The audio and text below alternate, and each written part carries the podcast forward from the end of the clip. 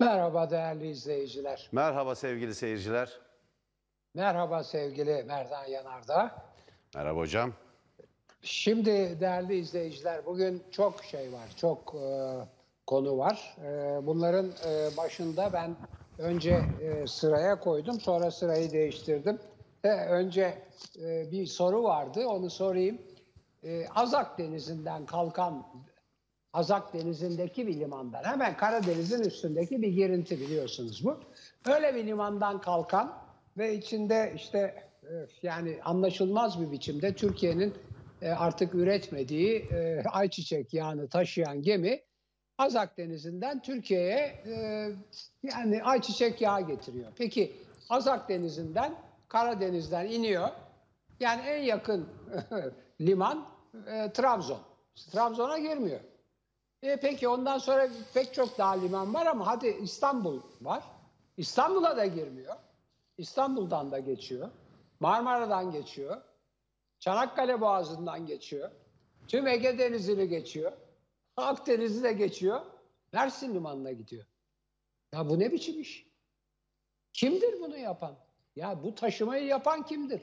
Benim pek çok armatör e, hem de brokerlık yapan öğrencim, arkadaşım falan var. Yani açıp soracağım ama işte yani e, ne olursa olsun sebep. Bence sorun hocam. Kim- yani oradan kim birisi yapıyor çıkar, ilginç olsun. birisi çıkar. Hayır herhalde bir şey var. Ya böyle bir saçmalık olur mu? Böyle kulağını gösteriyor. Yani şöyle şöyle, şöyle göstermek varken böyle gösteriyor. Yani de, inanılmaz bir şey. Ve bundan başlayacaktım. Ee, gene de ondan başlamış oldum. Fakat fevkalade önemli. Birdenbire e, acaba yargı kendine mi geliyor? Silkindi de tekrar Cumhuriyet'in bağımsız yargısı olduğunu mu anımsadı dedirtecek iki tane e, karar var bugün. Çok önemli. Yani birisi biraz daha e, e, dünden kalan, birisi bugün. Şimdi Kılıçdaroğlu hakkında aslında belki de üç, birisi daha da eski olmak kaydıyla bir beş kuruşluk tazminat davası vardı. Ee, Erdoğan'ı açtı, onu kazandı bir defa. Ve üçüncü dediğim o. O bir hayli eski. Ondan sonra biraz eski gibi, yani dün galiba oldu. Ee, Erdoğan'a yönelttiği ve çok önemli yani cahil gibi, takoz gibi bir takım sözcüklerin bir tane daha var kelime ama ben o kelimeyi hiçbir şekilde ağzıma almak istemediğim için e, bir, bir kelime daha o çok benim hiç kullanmayacağım, kullanılmasına da karşı olduğum bir kelimedir kim olursa olsun. Bir kelime daha var, üçüncü bir kelime. Çok merak eden e, bakar şeylere. Bu kelimeleri kullanmasından dolayı açılan davayı kazandı. Yani avukatı diyor ki biz e, ispat ettik. E, çünkü işte bir takım olaylar var. E, yani e, bu e, kozmik odanın açılması, işte e, arazilerin satılması vesaire vesaire. Ve kazandık davayı diyor. Bu çok önemli. Şimdi bence daha da önemli bir, bir mesele var. Gerçi bu da çok önemli. Çünkü Erdoğan, Erdoğan her şey iki dudağının arasında yani o filan. Neyse ama bütün e, şeyler var, içtihatlar var. Avrupa İnsan Hakları Mahkemesi'nin de Anayasa Mahkemesi'nin de ona uyan içtihatları var. Bu bağlamda Berberoğlu davasında Anayasa Mahkemesi'nin verdiği kararı uygulamayan ağır ceza yargıcı hakkında Kılıçdaroğlu'nun Zekeriya Öz benzetmesi var. Bunun üstüne bu yargıç Kılıçdaroğlu'na karşı bir dava açmış ve ve o davayı kaybetmiş. Yani Kılıçdaroğlu kazanmış. Şimdi buradaki önem önemli olan husus şu değerli izleyiciler. Bir yargıç yani kendi meslektaşları olan bir yargıcın açtığı davayı kaybetmesi e, Türkiye'deki yargı bağımsızlığının çok önemli bir göstergesi gibi. Şimdi tabii bütün bunları söyledikten sonra birazdan bu e, seçim yasasını söylerken e, Türkiye'deki rejimi e, Erdoğan'ın doğrudan doğruya yargıyı kullanarak yüksek e, yüksek seçim kurulunu kullanarak rejimi değiştirdiğine e, atıf yapacağım. Orada hiçbir şekilde böyle ne Cumhuriyet'in yargısı söz konusu ne de bağımsız bir yargı söz konusu. Fakat işte bu bir, bir, bir piramittir. Yani aşağıdan gelir yukarı doğru seçimler şunlar bunlar. En son Yargıtay, Danıştay, Sayıştay filan oradan Anayasa Mahkemesi, YSK falan öyle gelir. Bir takım mekanizmaları var. Yeni anayasa ve daha önce 2010 tarihli halk oylaması ki ikisi de hem 16 Nisan 2017 hem de o 12 Eylül ikinci felaket 2010 yılındaki halk oylamaları demokrasinin ruhuna, felsefesine aykırı olduğu için yapılmaması gereken e, halk oylamalarıdır ama e, muhalefet e, can, can e, dişini canına takarak e, bunlara karşı savaştı ama e, bunların e, demokrasiye aykırı, demokratik rejim içinde e, oylanamayacağını söylemedi deyip e, şimdi Sayın e, sevgili Yanardağ terk edeyim. Sonra bu şeyi e, bugün uzun uzun bu seçim yasasının e, dün söylediğim e, yüzde yedi e, barajının arkasındaki engellemelerine geleceğim. Buyurunuz efendim. Teşekkür ederim hocam. Ee, Değerli seyirciler, bugün ana haber bültenimizde de verdik. Türkiye'nin nasıl bir ülke olduğunu, nasıl bir siyaset sınıfı tarafından, hangi niteliklere sahip e, bir siyaset sınıfı tarafından yıllarca yönetildiğini ortaya koyması e, açısından çok büyük önem taşıyor. Japonya'da ki bir tsunami beklentisi de vardı. Bugün 7.4 yani 7,4 daha doğru bir ifadeyle bir deprem meydana geldi. 7,4'lük bir deprem İstanbul'u enkaza çevirir biliyor musunuz? Ve E, çevirdi de. yaşandı zaten. Evet Yaşandı çevirdi tabii. de, çevirdi de. 7,2 ile İstanbul, daha doğrusu Körfez üstelik yerle bir oldu neredeyse. Resmi rakamlara göre 18 bin küsur kaybımız vardı. Kayıplarla vesaire 35 bin olduğu iddia edilen ve hala yaraları tam olarak sarılmayan, sarılamayan 17 Ağustos 1999 depremi. Bu depremden daha düşük bir şiddete sahip. Türkiye'de evet arkadaşlar koydular. 18.373 kişi resmen öldü. Japonya'daki depremde ölen insan sayısı 3 kişi. 3. 3.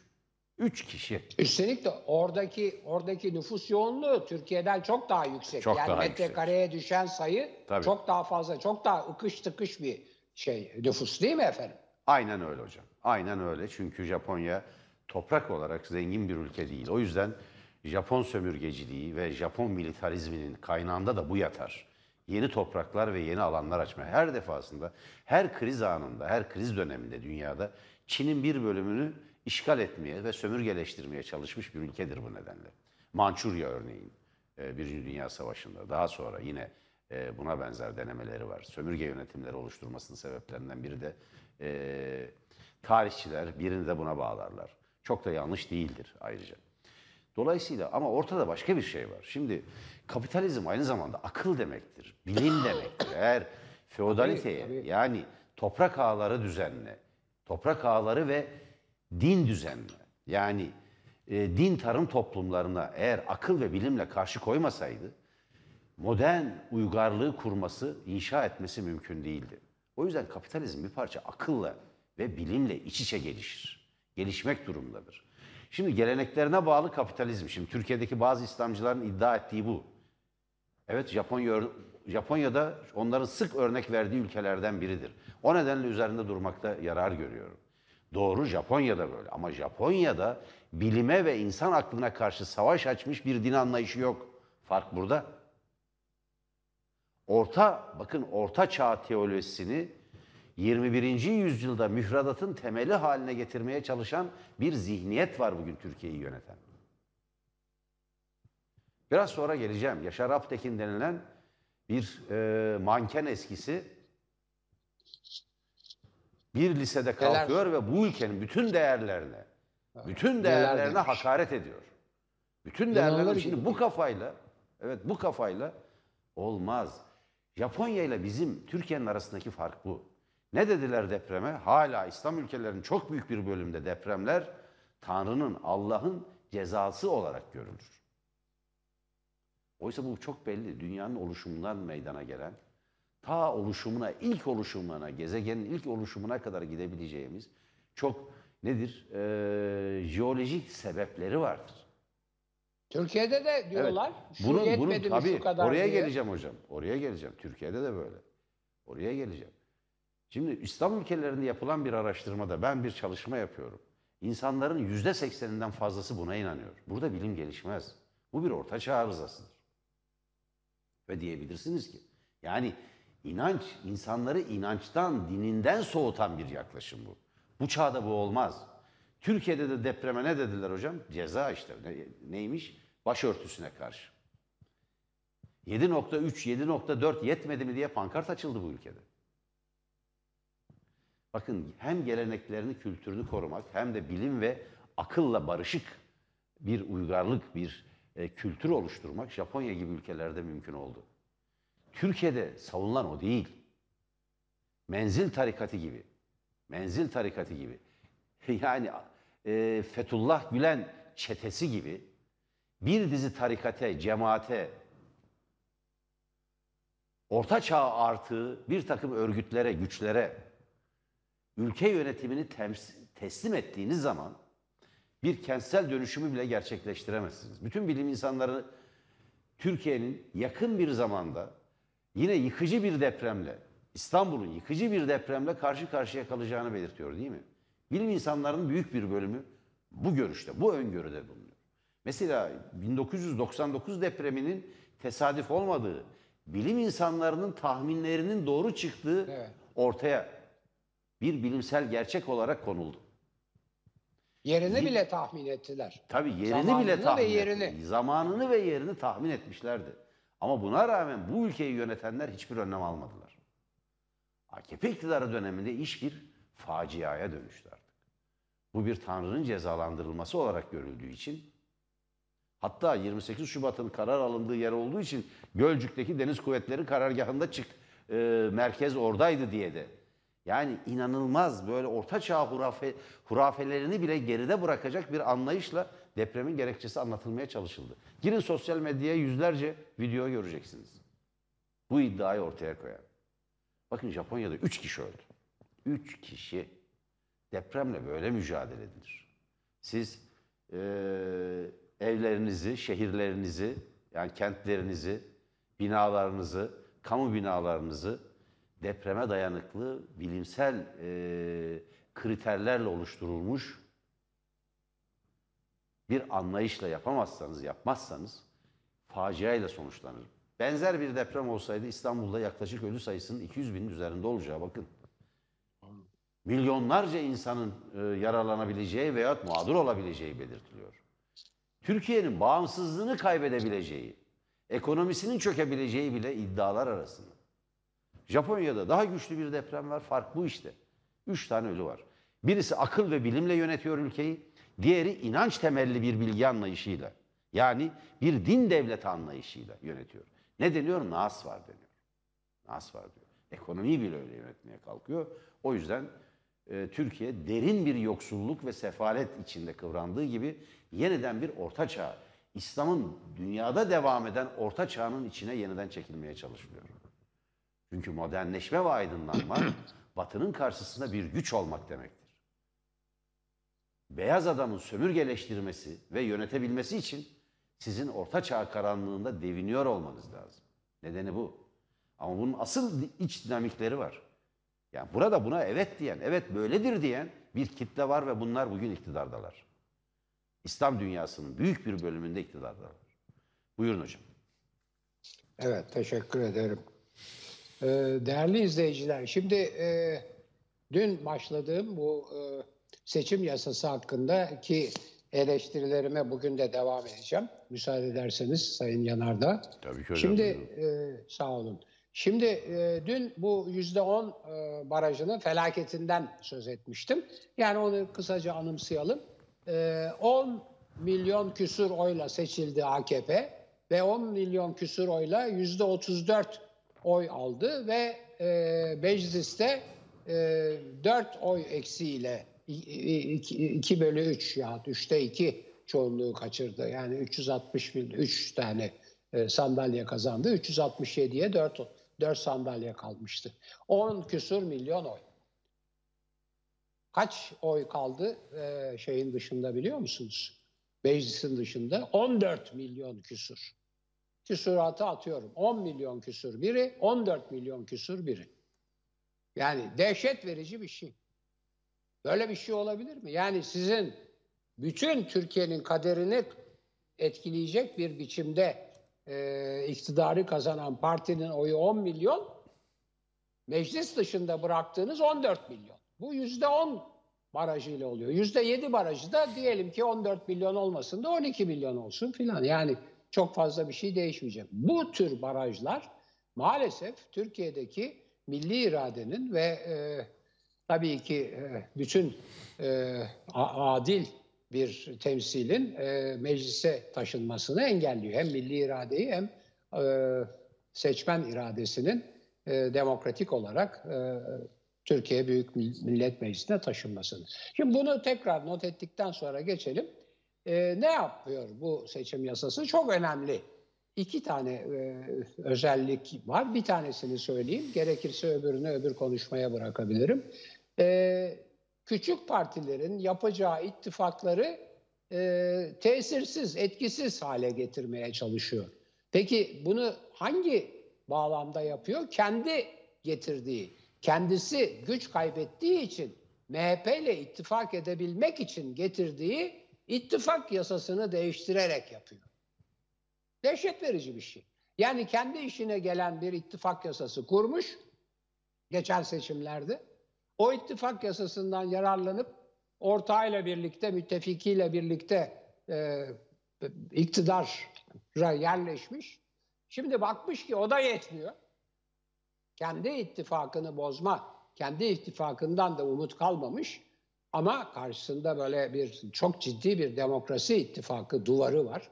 Demokrasiyi koruyan bir duvar var. Oraya duvara çarpıyor belli artık o.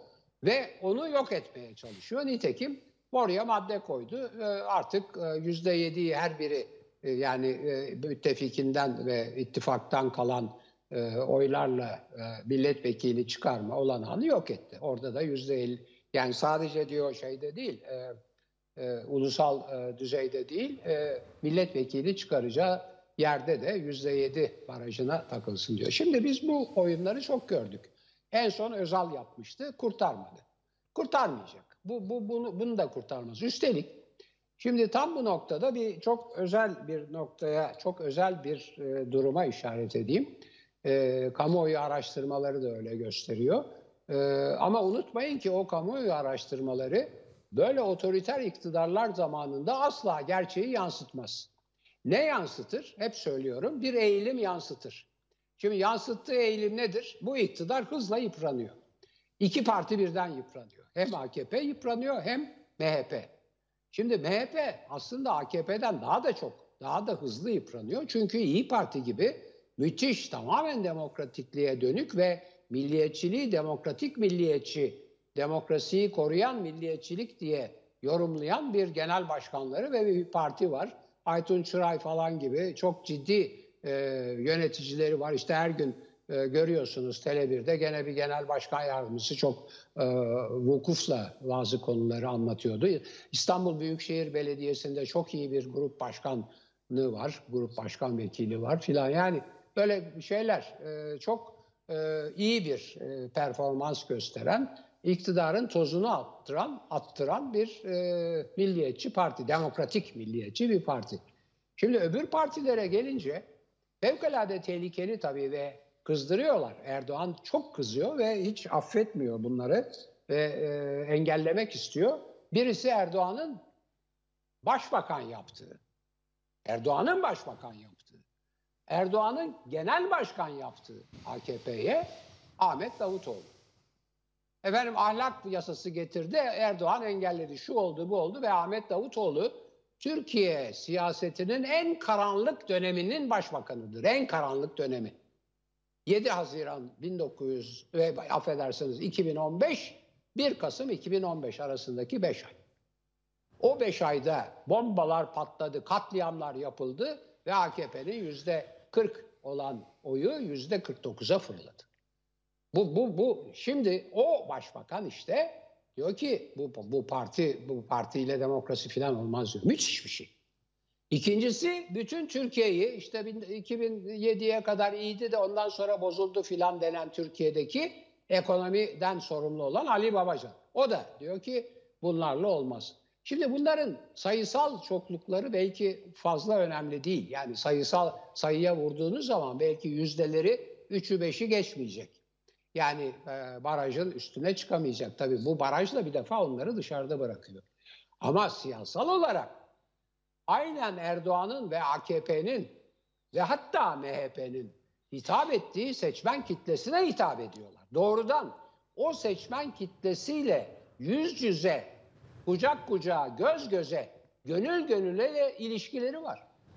Yani bunu kimse inkar edemez. Ve o seçmen kitlesine yani Erdoğan'ı ve AKP'yi iktidar yapan seçmen kitlesine Erdoğan'la birlikte iktidar olmuş olan iki kişi bu, bu olmaz artık diyorlar. Bunun yaptığı yolsuzluk, haksızlık, hukuksuzluk dayanamadık diyorlar. Bu müthiş bir şey. Aynı şey saadet içinde söylenebilir. Din adına yapılan yolsuzluk, haksızlık, hukuksuzluklara karşı duruyor. E, hep sevgili Yanardağ vurgular. E, İslam değil, İslamcılık, din değil, dindarlık değil, dincilik, dinin istismarı, e, biz dindarlara saygılıyız. Ya ben annemin mutekit olmasıyla o zamanki kullanılan, benim de hala kullandığım terimle övünüyorum ya. Annem hem bir felsefe hocasıydı hem de mutekit bir Müslümandı. Babası da, dedem de benim bir ulemadan Medreset, Medresetül Kuzat'ta yani hukuk mektebinde müderristi. Evimizde kocaman her şey ona göredir yani filan. Şimdi böyle bir saadet de buradan giriyor. E, Demokrat Parti de orta e, liberal sağ çerçevesinde. Yani orada belki sayısal olarak toplasanız belki hepsini toplasanız belki yüzde yedi filan edebilecek bir potansiyel var ama siyasal olarak bunlar AKP'nin elindeki demagojik bakın demokratik değil demagojik dini istismar eden evet hocam. E, iddiaları elinden alıyorlar. Bunu yok etmeye çalışıyor. Yok etti. Ama kurtulamayacak çünkü çok basit bir şey var. Kendi ortağı var ya MHP yüzde yediye bile takılacak görürsünüz. Hoca dediydi dersiniz. Buyurun efendim. Teşekkür ederim hocam. Değerli seyirciler e, tekrar bir baktım ben. E, hakikaten deprem büyüklükleri arasında bir e, örtüşme var mı diye. Richter ölçeğine göre 17 Ağustos 1999 Türkiye depremi 7,4. Gerçekten şu an bugün Japonya'da olan e, Japonya'da tabii tarih bir gün önceden geliyor. E, dün Japonya'da, bizde bugün e, Japonya'da olan depremle büyüklük aynı. E, başka bazı ölçümler var. Onlar da en fazla 7,6 olarak gösteriyorlar. Aynı yani. Richter ölçeğini esas almak lazım. En doğru ölçek o. Birinde, tabii, tabii. Birinde 3, Japonya'da 3. Türkiye'deki tam resmi bilançoyu söylüyorum. 18.373 ölüm, 48.901 yaralı ve 5000'e yakın insanda sakat kalmış. Tablo vahim. Resmi rakamlar mı? Ve e, diğer mali bilanço 285.221 ev ve 42.902 iş yeri çökmüş. Yıkılmış. Telefonlar çalışmadı ya. Yıkılmış. Cep telefonları çalışmadı. Unutmadık bunları. Evet, yıkılmış. Resmi olmayan bilgilere göre resmi olmayan bilgilere göre ben 35 bin civarında diye Türkiye'deki bazı verileri birleştirerek o dönemde ben gazetecilik yapmaya devam ediyordum. Yine bir televizyon kanalındaydım. Haftalık programlar yapıyordum. Haber koordinatörlüğünü sürdürüyordum kanalın. 35 bin civarında olduğunu açıklamıştık. Fakat Wikipedia ansiklopedi enteresan. 65 binden fazla ölü ve 100 bini yani e, ağır hafif toplam yaralı sayısının da 100 binden fazla olduğunu belirtiyor. Öyle 48 bin falan değil. Yani e, bu ölü sayımızı bile yani kaybettiğimiz insanlarımızın, kardeşlerimizin, yurttaşlarımızın sayısını bile tam olarak bilememek çok dramatik bir tablodur. Modern bir devlete, bir cumhuriyet devrimini gerçekleştirmiş bir devlete, İslam'ın orta çağını aşmış ve onu modern çağa taşımış bir ülkede bu tablo korkunçtur. Bunu belirttikten sonra hemen hızla günümüze gelelim. Şimdi madem oradan başladık ama geleceğim oraya bu e, Yaşar Alptekin zaman kalırsa bir değerlendireceğiz. Yaşar ama çok önemli. E, girelim. Şimdi Yaşar Alptekin bir eski manken. Fakat gittiği okulda insanlara hakaret eden, kadınlara cinsiyetçi ve dil olarak, dil olarak cumhuriyet düşmanı ve şeriatçı bir e, bir e, kasaba yobazının dilini kullanan bir yaklaşımla ki söylenen bu, ileri sürülen bu. e, insanlara orada vaaz veriyor. Peki neden veriyor? Bakın öğretmenler alınmamış. Müdür bir şey yapamamış. Öğrencilerden çıkmak isteyenler bırakılmamış. Kapılar tutulmuş görevliler tarafından. Niye biliyor musunuz? Diyanetle milli eğitim arasında yapılan protokol gereği.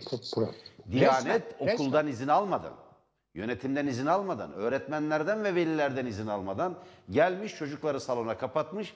Yaşar Alptekin gibi, Yaşar Alptekin gibi hiçbir vasfı olmayan, hiçbir vasfı olmayan, hiçbir niteliği olmayan, akademik veyahut bilimsel veyahut ne diyelim teolojik bir vasfı da olmayan bir kişiyi sırf eski manken bak şunu anlatmaya çalışıyorlar. O dünyadan geliyor bak sizin dünyanızdan geliyor. Yani sanki bir laik dünya dedikleri dünya şeyden ibaret. Hani bir kadın bu kabataş yalancısı var ya bir fantastik bir şey bir hikaye uydurmuştu. Onların dünyasında işte üstleri çıplak, zincirler, deri elbiseler var, zincirler sarkıyor. Başları bandanayla bağlı filan tipler olarak görüyorlar. Onlar laik kültürün e, böyle bir şey olduğunu, laik kültüre sahip insanların da böyle olduğunu zannediyorlar. Çünkü Onu mer- merdiven altında üretilen bazı propaganda kitaplarında böyle anlatılıyor. Doğru. Hani eski Türk filmlerinde olur ya böyle hani bir yozlaşmış hayat anlatmak için bir diskotek gösterilir. Hani dans eden insanlar. Yaşar Alptekin tam bu ilkel bir kültürün temsilcisi. Neler söylüyor biliyor musunuz? Şimdi çocuklar Ya. protesto etmiş. Kitaplarını yırtmışlar. Parasız cennete mi gitmek is- istersiniz yoksa parayla cehenneme mi demiş. Söylediklerinin açıklanmasını isteyen öğrencilere şunu söylemiş. Sigaraya, alkole para verirsin, kadına para verirsin. Kadına para vermek ne demek demişler. Affedersiniz ama genel evde kadına diyorum. Ben hep barlarda özür dileyerek söylüyorum. Yani işte karılarla kızlarla falan takılıyordum. O kadar günah içinden çıkıp namaza gidiyordum. Beni acaba kabul etmezler mi diye düşündüm diye cevap vermiş. Bunun üzerine öğrenciler ıslıkla protesto etmeye başlamışlar. Ne demek bu diye. Yani orada dans ettiği kadınları her, herkes hakaret ediyor. Onu bir laik kültür olarak görüyor. Yani şey kültür, din dışı bir kültür. Ee, sosyal medyada velilerin ve öğrencilerin Tele1.com.tr'den okuyorum arkadaşların hazırladığı haberden. Velilerin ve öğrencilerin tepkisine neden ol, e, neden olan olayın ardından öğrenciler konferanslarda konferanstan öğretmenlerin haberdar olmadığını, araştırdık haberdar değiller. Okul müdürünün ise kayıtsız kaldığını, seyirci kaldığını, konferans sırasında içeri girmek isteyen öğretmenlerin de bu konferansa alınmadığını söylemişler. İçeride yemediğimiz hakaret kalmadı diyorlar. Namaz kılmayanların kalplerinin kirli olduğunu söylemiş. Kirli olan senin zihniyetin. Böyle bir şey olmaz. Bu zihniyet kirlidir. Bunu söyleyen zihniyet kirlidir. Bu ülkede her inançtan yurttaş yaşar. İslam'ı farklı yorumlayan milyonlarca ins- insan var. Milyonlarca insan var. Başka dinlere mensup yurttaşlarımız var.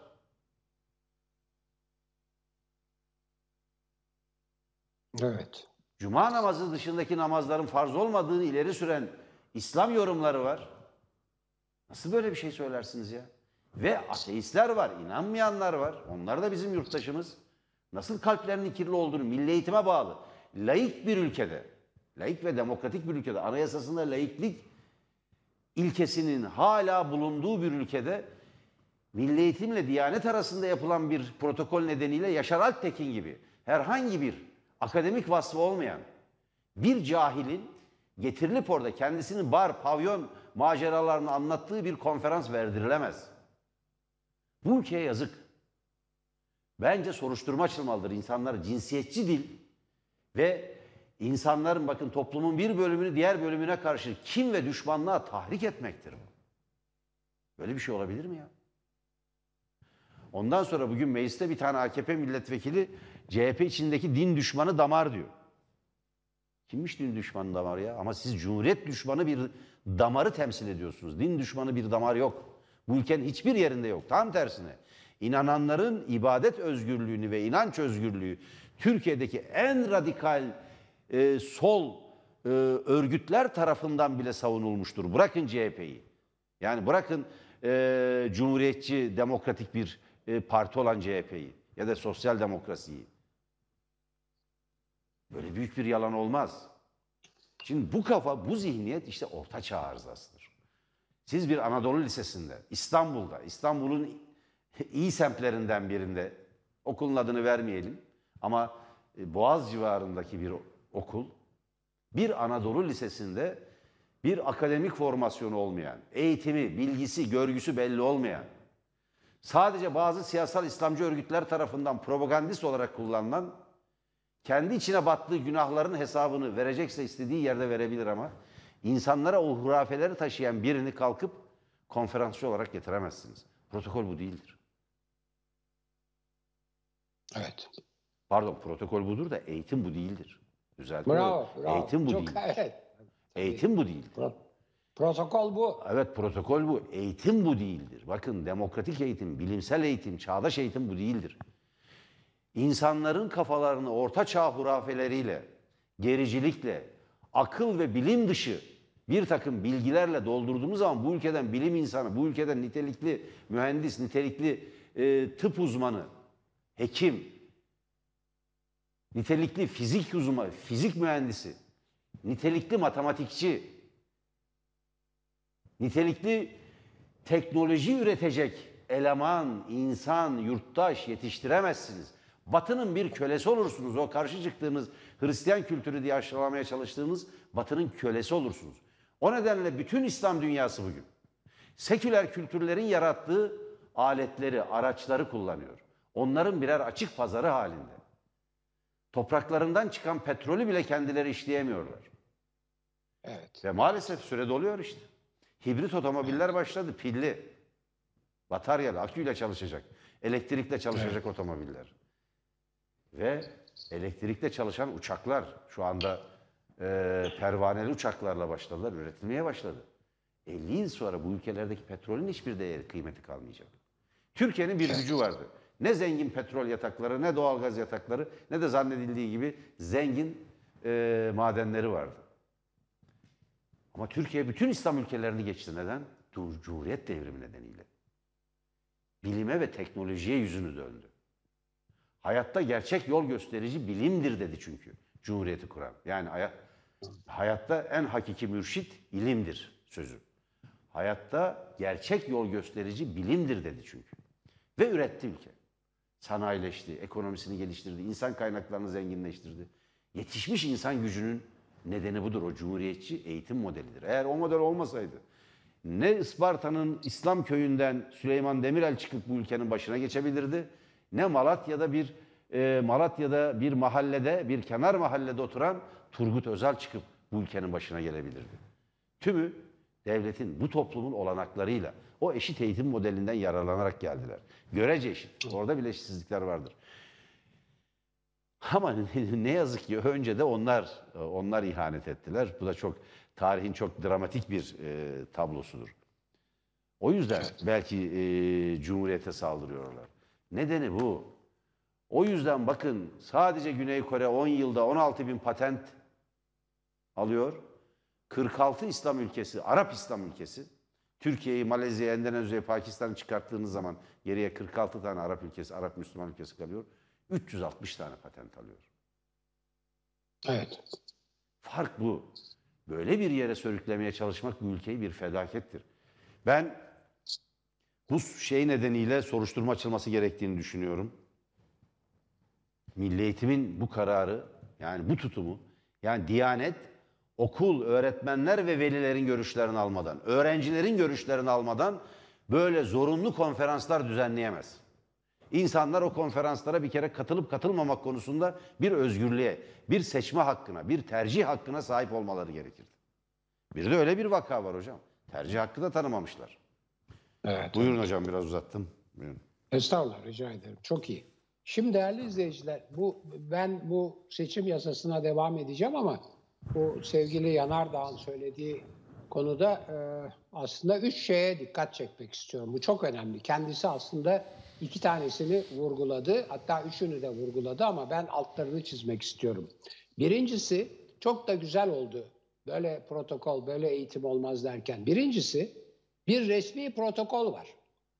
Milli Eğitim Bakanlığı, Türkiye Cumhuriyeti'nin, laik Türkiye Cumhuriyeti'nin tevhid-i tedrisat yani e, eğitimi birleştirme yasası çıkarıp bütün eğitimi tek tip okullara bağlamış olan Türkiye Cumhuriyeti'nde Milli Eğitim Bakanlığı resmen protokol imzalayarak kendi eğitmesi gereken evlatlarımızı yani devlete emanet ettiğimiz evlatlarımızı tarikatlara verdi. Resmen protokolle. Yani bu protokoller yarın herhalde hepsi gündeme gelecek. Hepsi ele bakılacak. Kimin arkasında ne var? Hangi e, tarikat, hangi vakfı aracılığıyla hangi anlaşmayı, hangi protokolü imzalamış, nerelerde kimler konuşmuş, kaçar para alınmış, o paralar nereye e, harcanmış filan. Bu bir skandal. Ya millet evladını devlet okuluna veriyor ki e, eğitim alsın diye. İşte Nobel almış hekimlerimiz var. Amerika'da çalışan profesörlerimiz var. İşte Mehmet Haberal okuyun. Kendisi dünyada e, öncülük yapmış. Yani e, böbrek nakline ve hala dünya organ nakli e, örgütünün başında olan okuyun e, yaşam öyküsünü devletin nasıl kendisini okuttuğunu, nasıl mum ışığında köyden çalışarak geldiğini anlatıyor. Yani Nobel kazanan e, araştırmacımız evet. gidiyor şeye e, Anıtkabir'e Atatürk'e saygı duruşunda bulunuyor.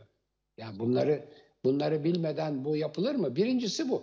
Yani protokol imzalaması e, ben o kelimeyi kullanmaktan pek hoşlanmıyorum ama e, eğitim için kullanırsam eğitime ihanettir. Bir. İkinci husus çok daha önemli, onu da vurguladı sevgili Yanardağ. Zorla. Böyle zorla dil eğitimi olur mu ya? Hocam Anayasaya öğrenciler ıslıklarla protesto etmişler. Sonra kendisine dağıtılan, kendilerine dağıtılan Yaşar Alptekin'in yazmış güya e, ücretsiz olarak dağıtılan kitaplarını yırtmışlar tepki göstermek için. Yani evet. o kadar büyük bir infiale yol açmış ki. Ay zorlan işte oraya kapılar tutuluyor, şey ediliyor. Ya din dersi almak bile seçmeli. Yani anayasaya göre zorlayamazsınız. Dilekçe veren din dersinden muaf tutuluyor. Tutulmayanın mahkemeye gitti, mahkemeyi kazandı. Bizim Enver Aysever'in kız kardeşi veli olarak kızına e, adına mahkemeye gitti, mahkemeyi kazandı. Yani e, e, bunu nasıl yaparsınız? İkincisi bu, zor kullanmak. Yani işte mesele orada, mesele türban takmakta, baş açmakta falan değil. Mesele din adına siyaset yapanların bunu zorbalıkla dayatmalarında, özgürlüklere karşı olmalarında. Bütün mesele orada. Ne fark var arada diyorlar. Hepsi her isteyen istediği gibi giyinsin. Öyle olur? Öbürü ama bastırıyor. Herkes böyle giyinecek diye. İkincisi bu. Şimdi üçüncüsü daha felaket. Onu da söyledi sevgili Yanardağ ama ben bir daha altını vurgulayayım, altını çizeyim. Neyle neyi karşıtlık olarak koyuyor? Bakın namazla namazla barı ve genel evi bir karşıtlık olarak kuruyor. Yani ya namaz kılacaksın veya bara ve genel eve gideceksin. Ya böyle bir şey olur mu ya? Ben bunu Ayrıca en başta bar kendi dediğimiz aileme... yerler kafeterya ya. insanların oturduğu, Hayır. gidip geldiği her sokakta, her mahallede olan kafeteryalar bunlar. Efendim ben bunu en azından kendi kafeler, anneme bir... kafeler. Ben kendi anneme, kendi aileme bir hakaret olarak algılıyorum. Benim annem namazını kılar, ondan sonra evden çıkar, gider okula felsefe ve edebiyat öğretir. Başı da açıktı. Ne var yani? Ya namaz, ya da namaz, ya içki ve kadın ve paralı kadın. Yani genel ev. terbiyemi bozmuyor. Kendisi söylemiş genel ev demiş zaten aynı zamanda. Onu Öyle bir şey olabilir mi ya? Ya insanlar bu ikilem içinde hapsedildi. Bir de Allah tarafından kendine ilham geldiğini de ileri sürmüş. O da hayır, iyice işte, insanların hayır, tepkisine yol açmış. Muhakkak yani soruşturma filan. Bunu laiklik adına birinin yaptığını düşünün. Şimdi hapisteydi, gözaltındaydı. Suç Halkın işliyor. Bu çok açık bir suç. Çok açık bir evet. suç bu. Çok açık Ama bir bu suç. suçu bu suçu izlemiyorlar, öbürüne bakıyorlar. Şimdi asıl öbür tarafa geleceğim. Şimdi e, bu yeni yasada bir başka mesele daha var. E, kimlerin e, seçim e, yasakları başladığı zaman devlet olanaklarını, iktidar olanaklarını kullanamayacağına ilişkin listeden başbakanın adı çıkarılıyor. Peki başbakanın yerine onun görevlerini, daha da geniş görevlerini, rejimi değiştirip her şeyi şahsıma bağlayan, şahsım devletine bağlayan bütün görevleri yasama, yürütme e, hepsini yargı, yargıya atamaları yapınca bitti zaten. Kim? Cumhurbaşkanı. Cumhurbaşkanını çıkarıyorlar. Peki Cumhurbaşkanı bu yasaklardan muaf mı? Asla olamaz. Asla olamaz. Tam tersine akıl, mantık, hukuk, yasaların hem lafzı hem ruhu, anayasa hepsi buna aykırı. Fakat şimdi durun. Şimdi zurnanın zırt dediği yere geliyoruz. Bakın sayacağım. 2010 referandumu yargıyı siyasal iktidarın emrine veren boykot edilmedi. 2014 Cumhurbaşkanlığı seçimi. Cumhurbaşkanı, pardon Başbakan, zamanın Başbakanı Erdoğan, Başbakanlıktan istifa etmeden Cumhurbaşkanlığı seçimine katıldı ve 100 metrede herkesten 50 metre ötede girdi veya herkesin koşarak katıldığı yerde motosikletle gitti. Ben bunu yazdım, aynen böyle yazdım. 2. 3. 2015 7 Haziran'da iktidarı kaybetti. Hükümeti kurma görevini muhalefete vermedi. İşte o Davutoğlu dönemi. 4. 1 Kasım seçimlerinde o aradaki 5 ayda inanılmaz şeyler yaptırdı, oldu ülkede. Ve ve 6 en önemlisi en önemlisi 16 Nisan 2017'de e, yasalara aykırı sayımla bir e, oy sayımı yaptırdı ve gene onun bir demokraside yapılamayacak bir halk oylamasının sonucunu hukuk bakımından sonuç doğurmayacak bir biçimde yasalara aykırı sayımla kazandığını ilan etti. Bir de ondan sonra da atı alan Üsküdar'a geçti diye adeta Evet hocam. Şimdi, şimdi zurnanın zırt dediği yere geliyor. Bütün bunlar yapılırken ana muhalefet, yavru muhalefet, demokratik rejimi savunanlar ne yaptılar? Hepsi boyun eğdiler. Hepsi. Hepsi boyun eğdiler. Birinci de eğdin. Hadi 2010'da ses çıkarmadın. Efendim 2014 e, Cumhurbaşkanlığı seçiminde e, Başbakanın istifa etmesini sineye yani orada herkes Ekmelettin İhsanoğlu'na takılıyor. Takılmayın ona. Cumhur Başbakanın istifa etmeden Cumhurbaşkanlığına katılmasını nasıl kabul edersiniz ya? Derken 7 Haziran 2015 derken ya şeyini kesti. Ee, 1 Kasım seçimlerinden önce Cumhuriyet Halk Partisi Cumhuriyet Halk Partisi mitingini iptal etti. Niye iptal ediyorsun? Zamanında öldürüleceği, suikast yapılacağı ihbarına rağmen ne dedi Bülent Ecevit? Rahşan ve ben Taksim'de orada olacağız dedi. İsteyen gelsin dedi ve yıkıldı ortalık. Hiç kimse de bir şey yapamadı. Evet hocam. Tıs yok. Tıs yok. Ondan sonra mangalda kül bırakmadı muhalefet. Hiç kimse kusura bakmasın. 16 Nisan'da göz göre göre yasalara aykırı saçım, sayım yapıldı. Tıs yok. Çıt yok. Böyle böyle. Şimdi şimdi önümüzdeki seçimi kaybedeceği biliniyor. Ne yapacak? Tıpış tıpış o seçimi kaybedeceği seçime nasıl girecek acaba? Bütün bunların hepsini birden yapacak. Siz de Evet. onların hepsini sineye çekeceksiniz. Ötesini ben söylemeyeyim. Evet buyurun. Peki, Sağ olun. Ee, şimdi değerli seyirciler, e, Nebati, Nurettin Nebati, Türkiye'nin ekonomiden sorumlu bakanı. Hazine Bakanı, Maliye Bakanı. İki gündür Nebati'nin söylediği sözler tartışılıyor. Nerede söyledi Nebati bunları? Fransa'nın Cannes kentinde düzenlenen uluslararası yatırımcı toplantısında. Nurettin Nebati konuşma yapıyor ve burada konuşma yaparken Cumhurbaşkanlığı Yatırım Ofisi'nin yatırımcıların eee, ki desteğiyle, eee, Cumhurbaşkanlığı Yatırım Ofisi'nin desteğiyle güya yabancı yatırımcıların bir araya getirildiği bir toplantı. Bu toplantıda yaptığı konuşmada bürokrasiyi alaşağı edeceğiz diyor. Merak etmeyin. Benim en sevdiğim konu bürokrasi, bürokratik engellerle mücadele etmektir. Onları alaşağı edeceğiz diyor. Hangi bürokrasiyi alaşağı ediyor değerli seyirciler? Türk bürokrasisini. Bu devleti alaşağı edecekler. Devletin bürokrasisi. Ve diyor arkamızda Cumhurbaşkanı var. Bugün muhalefet yeterince tepki gösterdi. Fakat bir başka boyutuna işaret etmek lazım. Nebati şunu söylüyor. Bu bakın bu sömürgecilere teslimiyettir. Emperyalizme teslimiyettir. Yabancı yatırımcılara, uluslararası tekellere diyor ki gelin. Bu ülkede yasa yok, kural yok. Bu ülke kuralsız bir ülke. İstediğiniz gibi sömürebilirsiniz. İstediğiniz yatırımı yaparsınız. Çevreyi mi kirletiyorsunuz? Önemli değil. Arkamızda Cumhurbaşkanı var. Aşarız onu. Yasalara aykırı mı şey üretim yapacaksınız? Örneğin küçük yaştaki çocukları mı çalıştıracaksınız? Sigortasız, informal mi çalıştıracaksınız? Kayıt dışı mı çalıştıracaksınız? Hiç merak etmeyin. Size müfettişler falan gelmez. Onları alaşağı ederiz. Bu bir ilkelliktir. Nebati özür dilemelidir. Nurettin Bey kendinize gelin. Kendinize gelin. Burası bir kabile devleti değil. Ya da siz kabile devleti haline getirmeye çalışıyorsunuz. Bu millet buna izin vermeyecek. Şimdi bir bürokrasi düşmanlığının tuhaf bir tarihi var bu ülkede. Bürokrasi düşmanı olmak özgürlükçü olmakla eş anlamlı sayılıyor. Bir parça liberallerin de bu ahmak, avanak liberallerin de desteğiyle böyle anlaşıldı. Bürokrasi, bürokrasi güçlü bir bürokrasi. Kurallar ve yasalar demektir.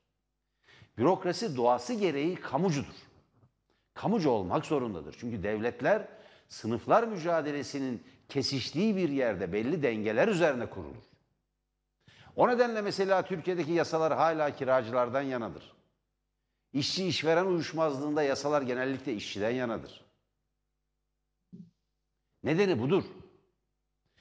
Kişilikli bürokratların olduğu ülkeler ancak sürekliliklerini sağlarlar. Türkiye'nin sorunu şu, kişiliksiz bir bürokrasi var zaten. Bürokrasinin kişiliğini kırdılar. Gücünü kırdılar. Bırakın geç olsun. Almanya'da bunu yapabilir misiniz? Evinizin dış cephe boyasını değiştiremezsiniz.